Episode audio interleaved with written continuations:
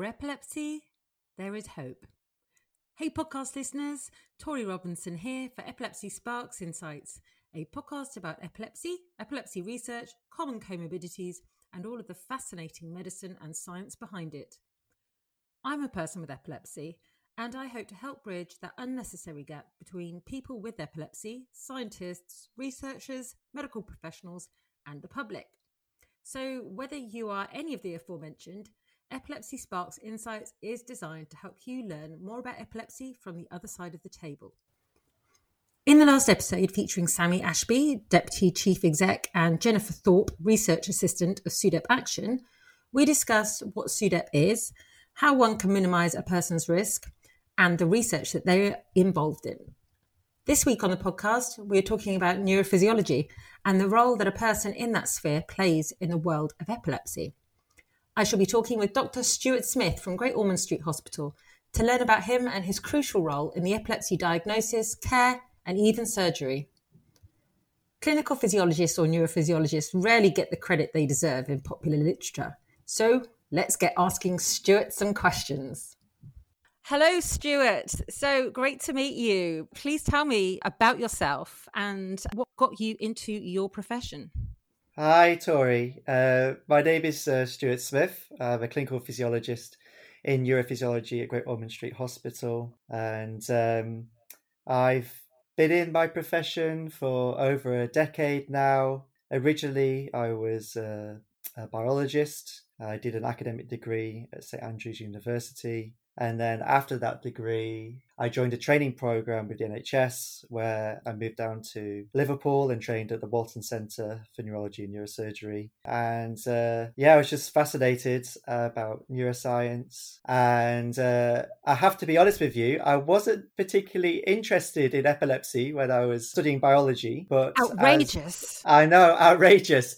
But I think it's because it was. I think it was because it was taught quite badly and it was just uh, you you won't believe lots of old terminology petit mal grand mal oh. you know this is what a seizure is and and really i mm. think when you really explore epilepsy uh, different seizure types generation of seizures and, and the effect it has on um, on people uh, you really uh, it's just a really exciting and interesting topic and i think it's well, it's it's like one of those kind of frontiers of neuroscience. If we uh, understand how seizures are um, produced in people uh, and its effects that it has on the brain, we might have a better understanding about the function of the brain. Um, so, yeah, I just find it really fascinating.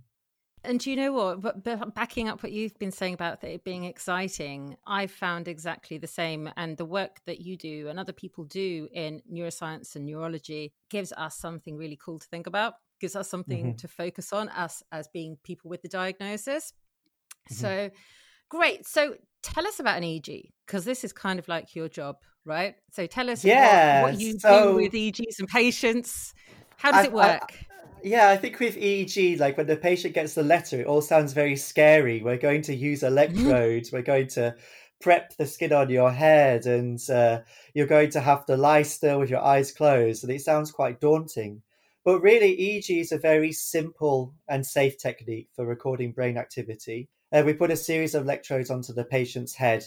It's prepped, and it's you hardly feel the rubbing on the scalp with a little prepping gel and we place those electrodes on. And then the ideal uh, situation for recording EEG is for the for the person to just really lie there with their eyes closed.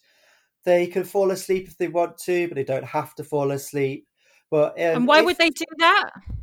Ah, so why would you have the, somebody fall asleep or be awake? Do tell. Yeah, so that's a that's a good question. So sleep it's uh, really useful for provoking abnormal brain activity.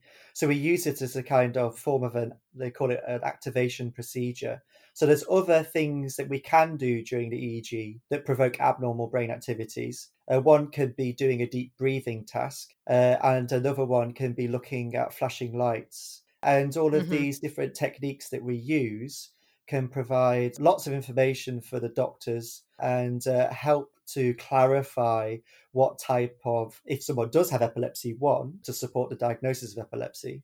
Uh, and then also what type of epilepsy the patient has if they do have abnormalities. So it's really part of a jigsaw puzzle. In itself, the EEG doesn't diagnose epilepsy, but it, it's uh, it's just part of the jigsaw puzzle for the neurologist. And at, and at the end of the day, it's down to your neurologist to make the diagnosis. And what happens when you are later diagnosed with epilepsy or one is suspected of having epilepsy, but there are no abnormalities shown during the EEG scan? Yeah, so there's there's a proportion of patients who will have normal EEGs both while awake and in sleep, but nevertheless they still have seizures. And for those individuals, it is advised that they are kind of monitored either within the hospital or outside the hospital for a longer period of time, just so we can capture those seizures. So ideally, we capture them on camera and at the same time with the recorded EEG. And when we look at the behaviors, the movements, and the symptoms that the person experiences with their seizure on camera, and we look at EEG changes in an association with that, that can give us a better idea about whether that individual has epilepsy. And in a way, it's a kind of gold standard. Capturing a seizure on camera should be the kind of uh, gold standard diagnosis. But in uh, some people, it's, it's just not possible. And sometimes uh, the neurologist is the person who will just take the information in the clinical history about what that person has experienced, and then they come to a conclusion about whether that individual has epilepsy. Cool. So, can you tell us who are your patients, like what age bracket, and how exactly does what you provide in your work, how does that benefit them overall? Because I know your patients are a bit different, like nobody's the same, right? Yeah, yeah. So, like in my career, I've worked with adults and children. I've even worked with really young, premature babies looking Aww. for seizures in, in newborn babies. But uh, in my work at the moment, I work, well, I, I do work with babies at the moment as well, but, but it's predominantly with children and, uh, and with young teens. And yeah, we do EEG in those individuals for many different reasons. Sometimes it's to identify seizures, sometimes it's to look for cognitive problems, things like cognitive regression, and to see if there was a kind of a neurological cause behind that cognitive regression, which can be identified by abnormal brain activity, say when the child is asleep. But uh, yeah, on the whole, it's mainly epilepsy diagnostics, but I also am involved in pre surgical evaluation. So, in uh, individuals with epilepsy who don't respond appropriately to medication and they've failed two or more drugs, it's quite likely that they get referred to pre surgical evaluation program. And in that program, program, part of that is to have video, scalp EEG video telemetry to capture the seizures, to work out where the seizures are coming from. And in some individuals, we even go and uh, use invasive EEG recording techniques. And uh, yeah, it's quite complicated. But uh, mm. if we, the surgeons, uh, place those uh, electrodes correctly, we can uh, work out where the seizures are arising from and then that's a possibility that that area of the brain can be uh, removed. And uh, and there's a possibility that there may be seizure freedom in that individual but it's a very long pathway but uh, video telemetry can be part of that. Also can you tell me how you adjust the way that you work with these children if the child might have learning difficulties or as yeah. you mentioned before cognitive decline? How do you change your method yeah, so I think for a lot of parents, it's quite unnerving bringing their child into the hospital, especially for a test where they have to sit still uh, for a long period of time. But actually, I struggle with that as well. So yeah, so but we do adapt the test for children. So one thing, the child doesn't have to have their eyes closed for the whole test. They could have their eyes open, and we could still identify abnormal brain activity even with their eyes open. You know, it is it would be handy for them to have their eyes closed, but we can play games with the child to get them to close their eyes to see if there's any EEG changes Aww. in association with that. We can turn the whole test into a game. So the flashing light can be like looking at a camera having a photograph taken.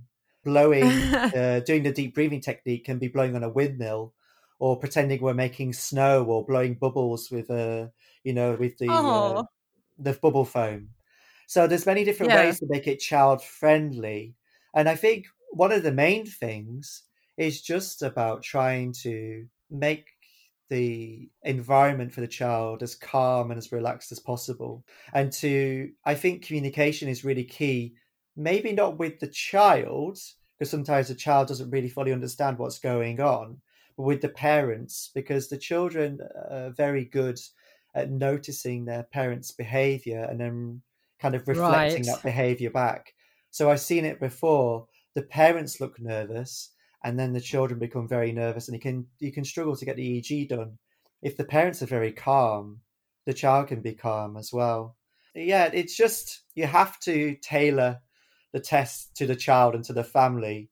But if you communicate effectively with the parents, it's, it's, it's basically half of the battle. Do you know what I complete from from the patient perspective? I can say like I've always found EEGs really interesting, even as a kid. Mm-hmm. And I guess mm-hmm. I must have been lucky enough to have a neurophysiologist who was good. He or she was cool, and they made me relax, yeah. and nothing frightened me. They told me what was going on, what yeah. they were trying to do. They said, "This is going to scratch on your head a little bit. Sorry yes. about that." And I'll go, "Ah." And but then it's fine and you just get on with it. And eh, the mm. more i find that you are able to communicate effectively with that patient whether it be an adult or a child the more relaxed yes. they're going to be. And like you say their carer or their mum or dad they often need to i think chill a little bit because you're not harming their child. In fact you're doing this for their benefit. Sometimes i think though it's about the experiences of the parents had when they were children in oh. hospital. oh if they did ever go to hospital or they had interaction with a healthcare professional. And I think maybe in the past there might have not been as many child friendly situations and it was just we do the test that needs to be done. Uh, things just are done. Whereas now, say like the motto of Great Ormond Street is the child first and always. So we always think about Aww. the child and think about what their needs are first. And I think that's a, just a really good approach to pediatric um, a pediatric EEG. Oh gosh, that's so, he's making me all soppy. All right, so so me, where where do you see neurophysiology going in the next one to five years? So neurophysiology is is a kind of a really interesting area of medicine, but I really, from my interpretation, I haven't seen it change that much over the years that I've been working in it. However, from my work in the in the world of research, I've seen that a lot of mm. researchers are looking at EEG, predominantly at resting state EEG. So this is periods of EEG where there are no abnormalities and it looks like a normal background, a normal kind of brain waves that we'd see in a normal individual.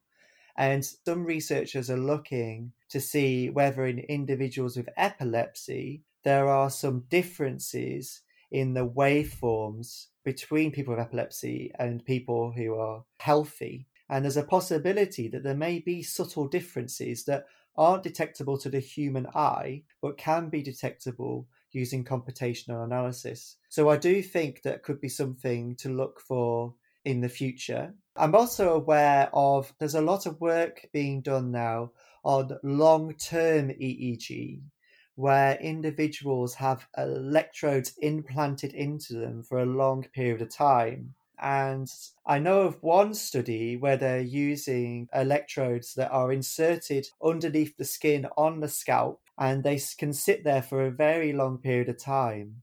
And they can record more information than you ever would within the clinical setting. And I think that um, maybe there's a possibility that analysis of this data could reveal kind of interesting findings uh, about epilepsy and they might be able to use this data for seizure prediction algorithms and things like that. So i think there are big leaps to be made. Generally though i think it's going to take a long time. So we might hear chatter about this over the next five years for it to come into the clinical setting so in your hospital I would probably say it's a decade or even more. But who knows? You know, mm. I think it's just one of those things. It's a wait and see situation. What drives you with your work, and why do you go to work every day? Well, not necessarily the office right now, I guess, but um, or the hospital. Are you going into the hospital right yeah, now? Yeah, I go into the hospital. Yeah, I'm on the telemetry unit at the moment at uh, Great Ormond Street. We're seeing patients so lockdown. Been there. Yes, so things changed a lot during the lockdown I was able to divide my work for one week in the hospital, one week working from home. And I was able to review EEG outside the hospital, which was quite a pleasant experience, but a bit odd because I'm used to working with patients all the time. So it was an odd situation. Now I'm back in the hospital and we're trying to restore normal services because people need it. The, the waiting lists are still there. People need to, um, or say children, you know, need to be assessed. And I think it is important that we try and restore normal services. It's just going to be difficult to do so with COVID around. And what do you love about your work, though? Like, why do you stay doing what you're doing? Why don't you have a career uh, change? Well, I think part of my career change was doing my PhD, but um, I don't. I don't think I would ever change my career now. I kind of feel like I'm going to be helping doctors acquire EEG and analyze it, and I would like to be involved in more research. It's just finding the right right project I think to be involved in. And I think predominantly I would like to be working in neurophysiology even though my research did involve MRI, neuroimaging, and neuropsychology, I think I'd probably go back towards neurophysiology. But I, I guess the reason why I'm so interested in, in staying in this in this career in, in this field is that I do see epilepsy as a bit of a puzzle and something mm-hmm. that's kind of a difficult puzzle to solve. And I think uh, it's you know solving this puzzle will have massive benefit for people. And I think, as I mentioned before, I it is about people with epilepsy, improving people's lives with epilepsy, with seizures, and the other issues that they have outside of seizures. But also, it's just, I think, about understanding the functioning of the brain, which could have benefits to other things, say, like other uh, diseases uh, of the brain or just general function of the brain. So I think it's just a really fascinating and interesting area, and I don't see myself moving on from it. I know, say, uh, in research, in the world of research, some people start off in epilepsy, then they'll go to Alzheimer's disease, and then they'll go to schizophrenia or something like that. But I can't see myself moving now from that. Well, thank you for being involved. And also, I, I thought it's worth adding that people like yourself, you're not just making a difference to these children affected or not affected by, I suppose, epilepsy, but also their mums, their dads, their their siblings, people at uh-huh. school, overall society, quite frankly, because epilepsy does have that impact. It's not only on the person who's having seizures uh, or may have them hopefully controlled no, in the future. It affects everybody. I totally agree. I totally agree. The the kind of the psychosocial components within the family group with children with epilepsy are, you know, the huge ramifications with seizures and with seizure freedom. Uh, the dynamics completely change. And yeah, you're right. It's not just the individual with epilepsy that we can help. I heard that you have done some cool research on idiopathic epilepsy. Do tell. Yeah, so um, over the last few years, I was studying children with Rolandic epilepsy, which is an idiopathic focal epilepsy of childhood. And I was looking primarily at seizure remission. So, what changes occurred in brain structure and function between the time when they were having seizures and then afterwards when they're in seizure remission. And uh, we did this to kind of get a better understanding of whether there was a change in the brain that may have led to the remission of seizures, so the seizures stopping. And also in Rolandic epilepsy, even though the seizures are generally infrequent in a large proportion of these children, they can also um, mm. have cognitive problems. So things like problems with coordination and movement, speech and language problems, and dyslexia and things like that. And we wanted to see whether these mm-hmm. problems persisted into seizure remission. So a lot of work was done on this. We did uh, MRI scans of the patients. Uh, mm-hmm. Uh, each, Which type of MRI? Uh, structural MRI. And uh, okay. it wasn't just myself. There was Dr. Colm McGinnity who initiated the project in the beginning, but I was the person who took it over. But yeah, structural MRI scans, EEG data, mm-hmm. and uh, neuropsychology data. So, yeah, Mhm. a lot of work was done, and we found that there was altered development of the brain in the, the children with epilepsy compared to healthy controls in the left, the frontal lobe, really, anterior. And how clear was that, these differences in development? How- Well, how, clear the thing is with research is that you take a collection of children and you collect the data from that collection and then you kind of put it all together and you look at group differences. So something that maybe not apparent in one child may be apparent when you get a group of children together. So it's about trying to uh, Mhm. improve our ability to detect a signal in in the data. So it's really hard to really describe, but yeah, it's interesting because in the Rolandic epilepsy, it's called Rolandic epilepsy because they believe physicians, doctors believe that the seizures originate from the central sulcus, the Rolandic fissure, otherwise known as the Rolandic fissure. And mm-hmm. actually, we was predominantly seeing changes in the brain that were different with the healthy controls, far in front of this region in the brain, kind Oh, of gosh. suggesting that there may be a network involved in the generation of these seizures rather than there's just one region of the brain involved. So that was quite interesting.